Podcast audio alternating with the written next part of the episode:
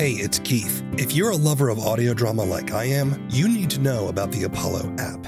Apollo is designed around audio drama, so finding your next story is easy. You can always listen through Apollo for free, but there's also the Apollo Plus subscription. With it, you get ad free listening, exclusives, and other bonus content for over 40 shows.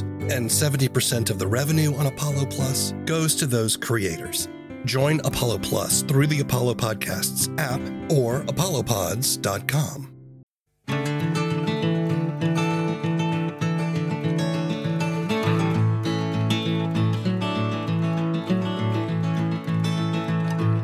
Hello, and welcome to the first episode of a podcast about audio drama and the creative process. I'm W. Keith Timms, writer and podcaster, creator of The Book of Constellations. In this show, I listen to the first episode of an audio drama, then have a discussion with the creators about the show, their methods, their struggles, and successes.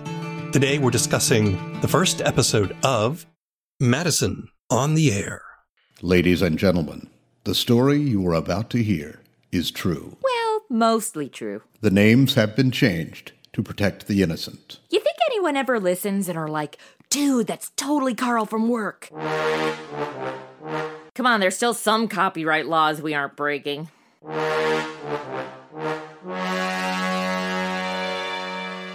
You're a detective sergeant. Part satire, part social commentary, part homage. Madison on the Air, created by Chrisi Talyn Saje, brings classic radio plays back to life with an unusual premise. Modern day Madison is zapped into old time radio dramas. No technology, no Starbucks, and no one is PC. Will she survive? Listeners follow along as she teams up with radio icons like Sergeant Joe Friday, Marshal Matt Dillon, Superman, and more. Their original radio scripts adapted to give a funny look at the way things were and the way things are today. The first episode of Madison on the Air, Dragnet, The Big Trunk, pairs Madison with Sergeant Joe Friday as they must track down a missing woman. I spoke with Chrisi via Discord. Tell us a little bit about yourself as a creative person. Well, I have been in and around uh, Hollywood now for a couple decades, and I have been uh, on a lot of different paths that never really went anywhere. But a lot of my study came in. I've done improv since I was 14. Yes. I have. Sorry, I should say I should say yes and. Um. Yes, exactly. Don't start. Okay. Um, yeah, no, I've uh, been studying uh, sitcom writing. I wrote my first spec script when I was in high school, so it's definitely been something that I've been pursuing for a long, long time. Well, what led you to your podcast? Well, one of my early projects, and I'm going to definitely age myself on this one, I did a web series before YouTube existed. Wow. It was actually hosted on MySpace. Uh-huh. And I got some good traction on it, won a few film festivals. It actually got me into grad school, that particular project. And then it got overtaken by Hollywood money, and my little cheap web series was not professional enough. And so, you know, I've I've done a lot of writing where I've got a lot of scripts that are sitting on my computer that will never be seen by another human being. And I got really tired of writing for myself. So I went back into producing theater uh, locally, like the Hollywood Fringe Festival I did for a few years, because I liked having an audience for what I was doing, even if it was a small audience. I am one of the, you know, babies born through COVID with my podcast you know it was the the lockdown and we're at home and i'm getting all sorts of like self-tape opportunities with casting directors because they were bored and didn't have any projects and were willing to look at people's uh, self-tapes that they normally wouldn't. And it was occurring to me how much can be accomplished uh, alone at home and I had been producing theater actually right before the lockdown. The show that I was helping produce literally was shut down the week it was supposed to open because oh, of COVID. Wow. So, yeah, a lot of work for nothing. So, I was thinking, well, all of my other actor friends who are home alone are also looking for creative outlets, have been doing their little videos on Insta or TikTok or whatever. But yeah, let's look into this. Now, old time radio, or I will abbreviate OTR mm-hmm. for those of us who are totally cool. That's what we say. I've been a huge fan of the genre for several decades. When I say I listen to one every day, I literally listen to a show every day because that's how I go to sleep at night. Oh, right, sure. You know, before all the, you know, the little girls were listening to their true crime podcasts to go to sleep or whatever, I was listening to noir and detectives. And that's how I fell asleep. So I'm very familiar with a lot of shows, and it was just kind of like the perfect hybrid. Like, okay, we're looking for something to do. Then there came Madison. She is a character that I probably have been doing in improv for a couple decades, like my go to ditzy girl. So it was kind of like this perfect combination of everything that I, I love to do. Why do you like old time radio? What kept you coming back to it even from a young age? I, I like that you think that 20 years ago I was young. Um, no.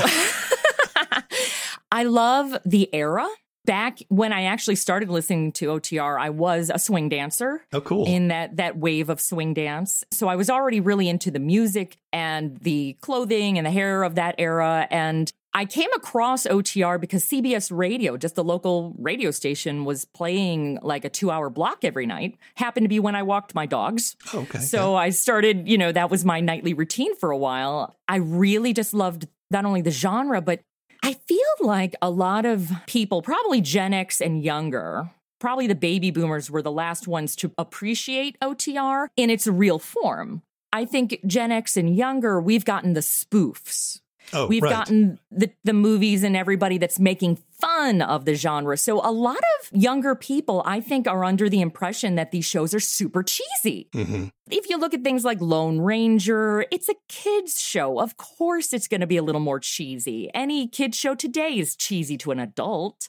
I look at OTR and I'm looking at your, you know, your Sam Spade and your Johnny Dollar and all of these noir detectives. This is what they had to do then. They didn't have television yet. They had movies, but there only so much being made. So they created what is referred to a lot in OTR as theater of the mind. hmm And these were amazing writers who would go on to win awards and like Emmy awards and Oscars and things. You have amazing actors who did do both radio and they did movies or later on television. So you have a great group of creative people and it's not a spoof. It's not cheesy. And I think people should appreciate that it, it actually is very good entertainment even today. This was audio drama before audio drama was on the internet or before it was on podcasts.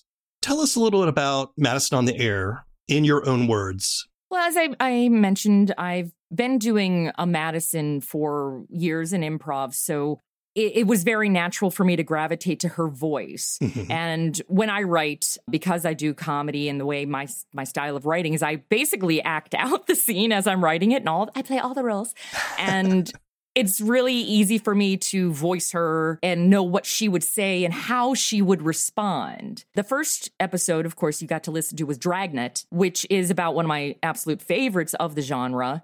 My idea was what does Madison, this modern day girl with modern day sensibilities, how does she react to that world and how it's being told out? So that really, uh, in some of the early episodes, I would grab a script and I wouldn't even read it all the way through yet. I would just let Madison react as the scenes unfolded. I wouldn't even know how the episode was meant to end yet.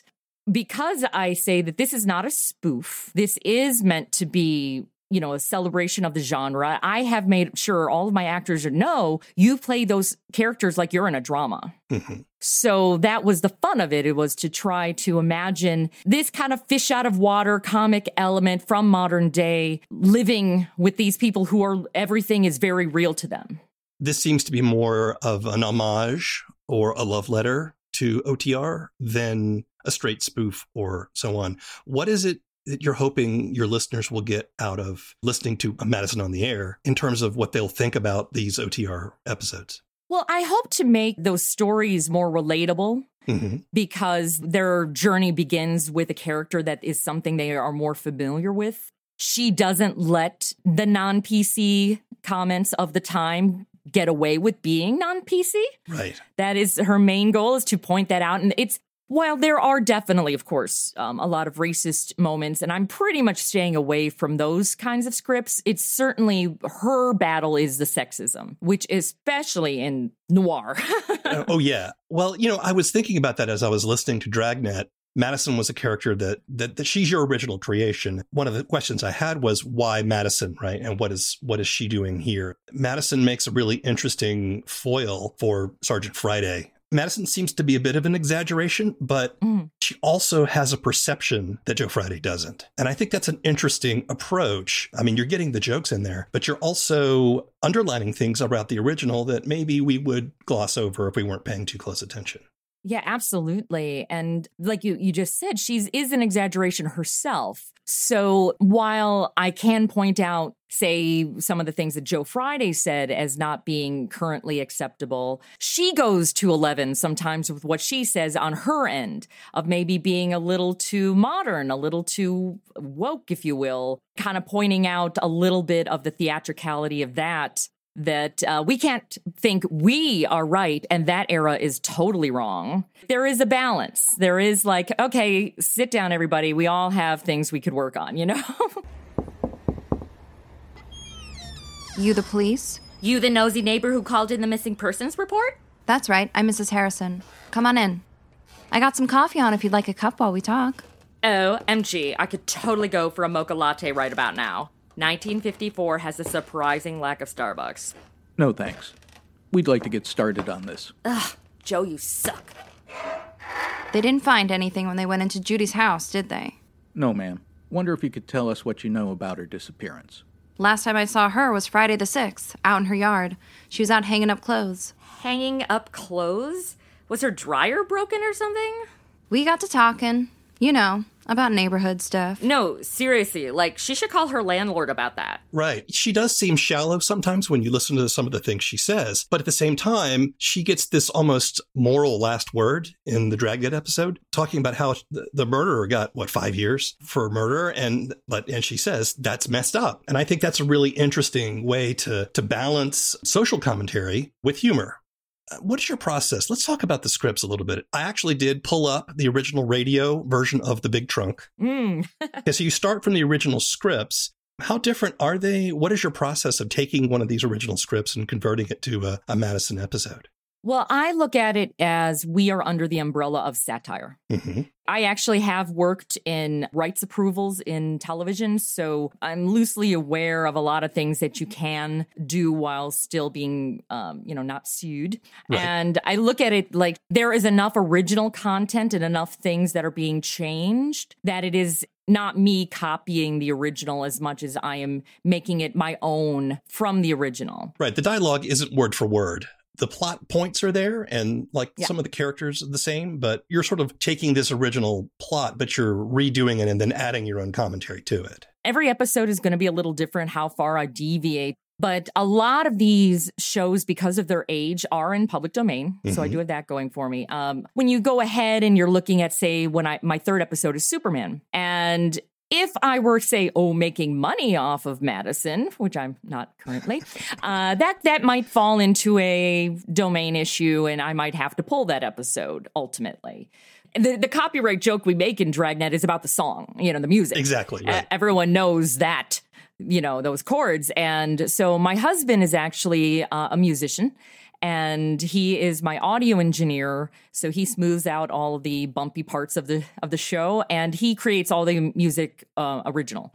Why did you want to do dragnet for your first episode? How many episodes out were you planning? And and then within that plan why dragnet for your first I think Dragnet is a franchise that has reached into more recent decades. It's something that is uh, definitely still in the uh, in everyone's consciousness, even mm-hmm. if it's not active. So I thought it ha- would have a familiar name to it, but it is one of my favorites. I love Jack Webb one of the things I admired about him starting Dragnet was he was coming from the era of very noir detectives. He played many of himself in other series. But he said when he created Dragnet, he wanted it to be so real you could smell the coffee. Mm-hmm. Since I wanted to keep things very real on the drama side of it, I thought that would be the most believable. And the fact that, yeah, she complains about he, the guy only got five years, that's a true story. All of the Dragnet episodes were taken from actual true files and from the LAPD. So with that little bit of realism, I think was fun. And I, I think Joe Friday, just to have him being such a monotone esque delivery balanced against Madison's just theatrical voice all over the road, uh, I think was a nice balance. Madison and I took the suspect to the interrogation room for questioning. He was fairly sober but complained of a bad headache. Madison went down the hall and brought back some hot coffee. Still no mocha lattes. We told Lansing of Judy Nelson's death. Didn't seem to make much of a difference to him. That's hot. Don't piss me off. I'm the only one who doesn't think you're the primary suspect. Primary suspect? For what? All right, Lansing, you want to tell us why you did it? What'd I do? He thinks you killed Judy Nelson. like to help you out, only one problem. I didn't do it. Evidence doesn't point that way. Well, the limited amount of circumstantial evidence could be Dave here, or stick with me. It could be the husband who we haven't even brought in yet for questioning. Yeah, what she said. Look, we're supposed to be a united front on this. Then maybe you should have just once listened to my opinion. Maybe if you hadn't reached that opinion within two minutes of interviewing the neighbor, but instead formed your conclusion after an exhaustive search for actual evidence. Actual evidence?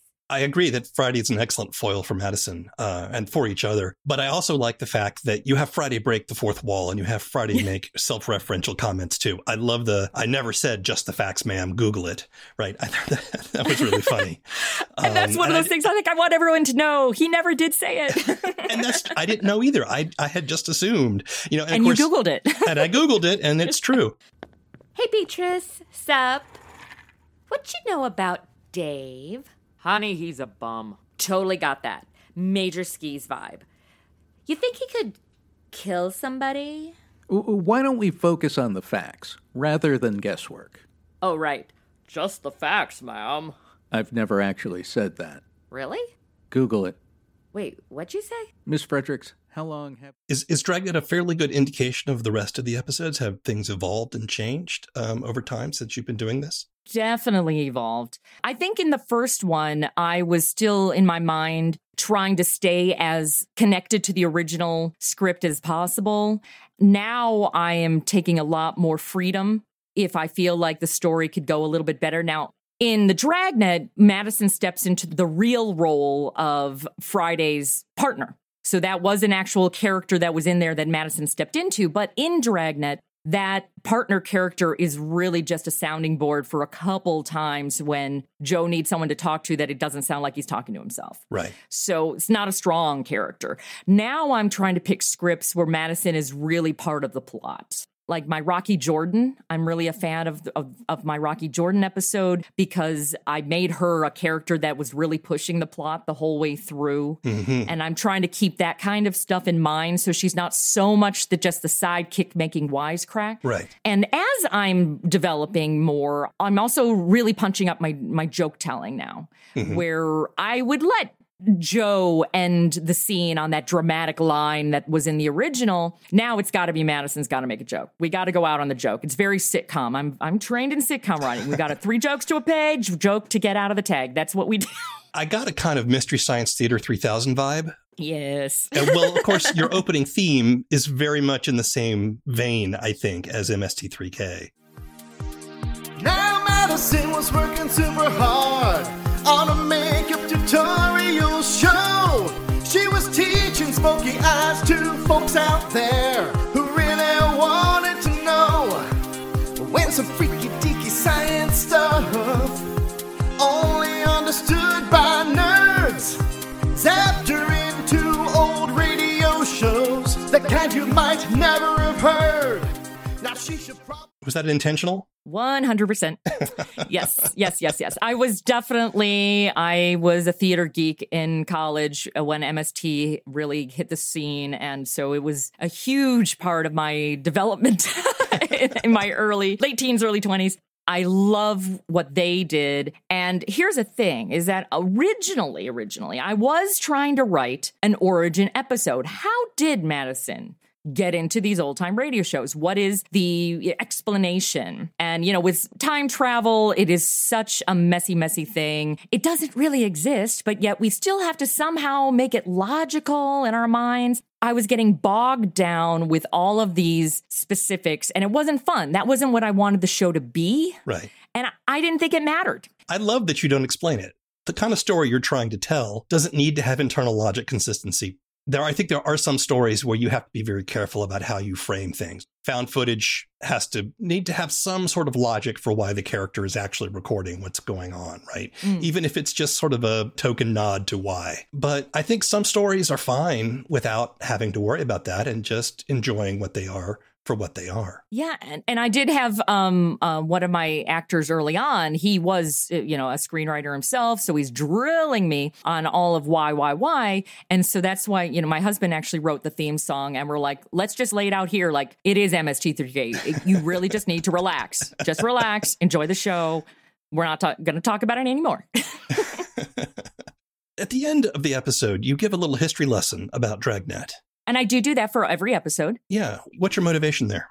That is to kind of give a little backstory for people to understand about that era and to make that era a little more tangible and you could connect to it a little better. I love when uh, Sherlock Holmes. I one of the things I focus on in that little uh, epilogue is the show was originally only written by a female writer. Hmm. She was the only writer creating these shows, and she was complaining that the network wanted her to do more violence. And she did not want to. So they fired her and brought in men. Hmm. And I thought that was really interesting when we think about all the struggles and talks about modern day, like women in entertainment and stuff. Like, hey, these kind of struggles were real then too. As a writer and as a performer, what do you struggle with? Life. Uh, Yes. well, I, I've definitely, where personally, right now, I struggle with my age. That Hollywood is not a fan of middle aged ladies who have Mhm. not already reached a position of power. sure. a lot of avenues that other people might be able to use to get careers going are not available to me.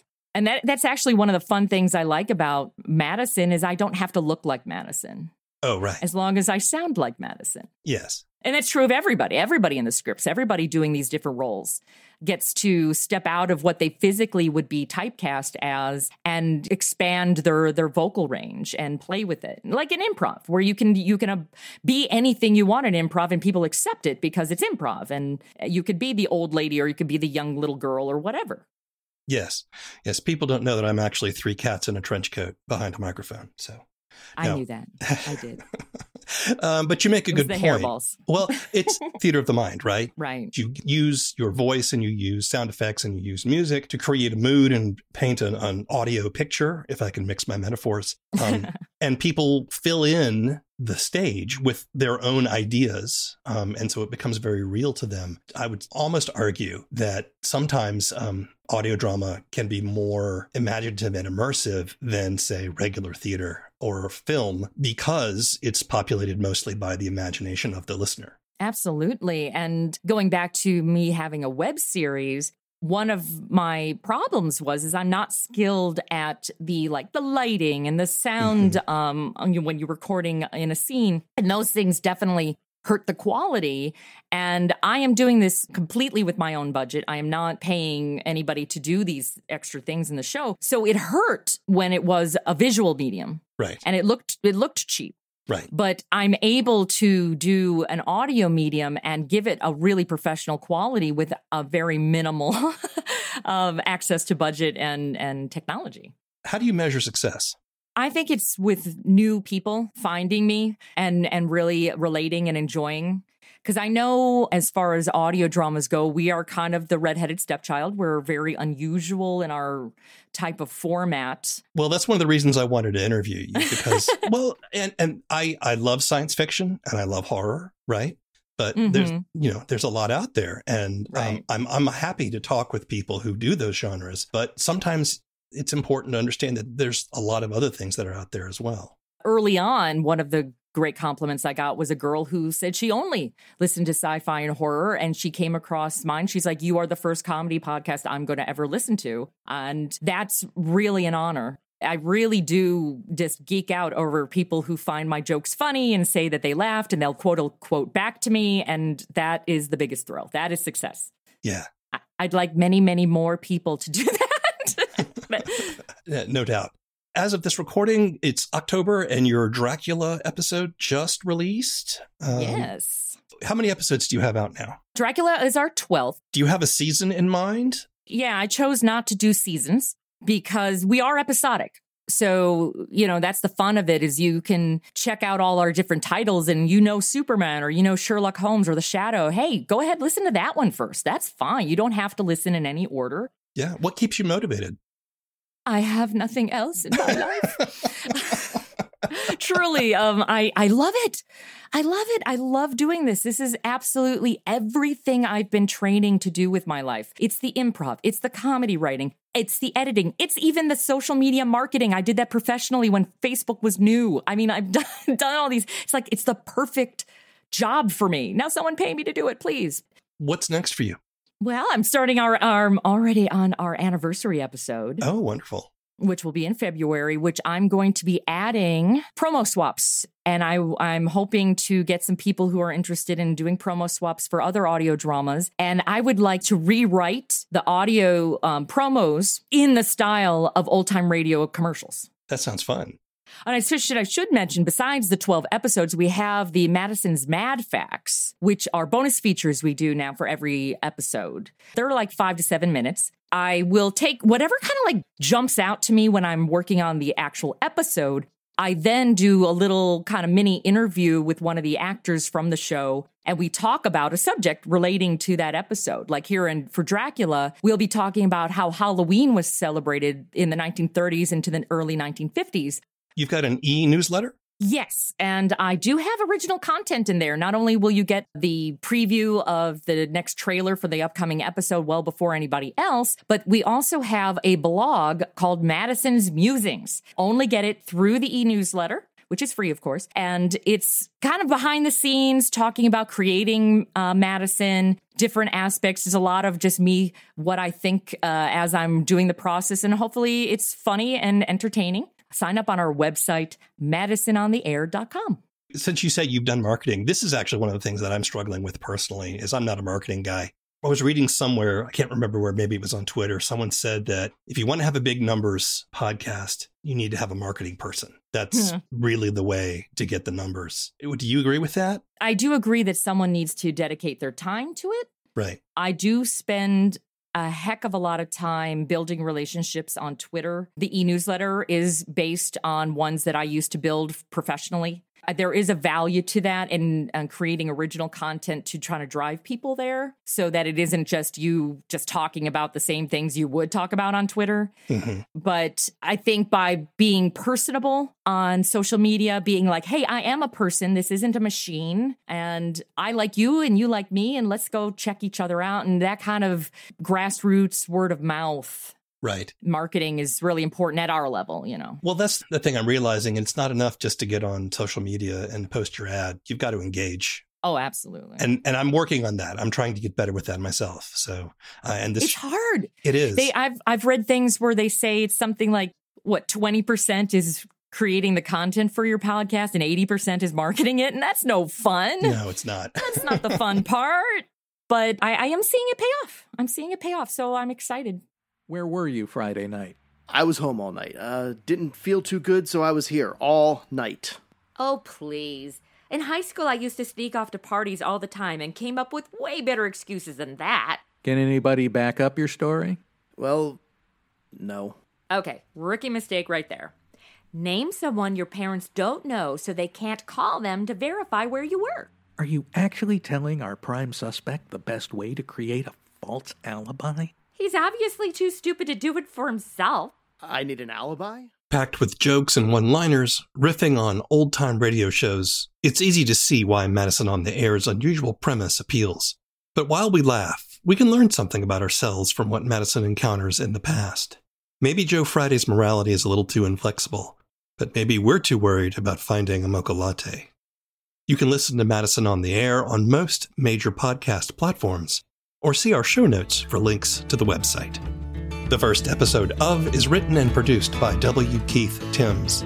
All opinions expressed in this show belong to the people who expressed them and not necessarily to anyone else. The theme song is Mockingbird by David Mumford. The show's webpage is thefirstepisodeof.com. If you're an audio drama creator and would like to be on the show, send an email to thefirstepisodeof first episode of at gmail.com. If you like down to earth sci fi audio drama, check out my show, The Book of Constellations, wherever you get your podcasts. Keep telling stories. It's the only way we're going to get out of this mess. Until next time.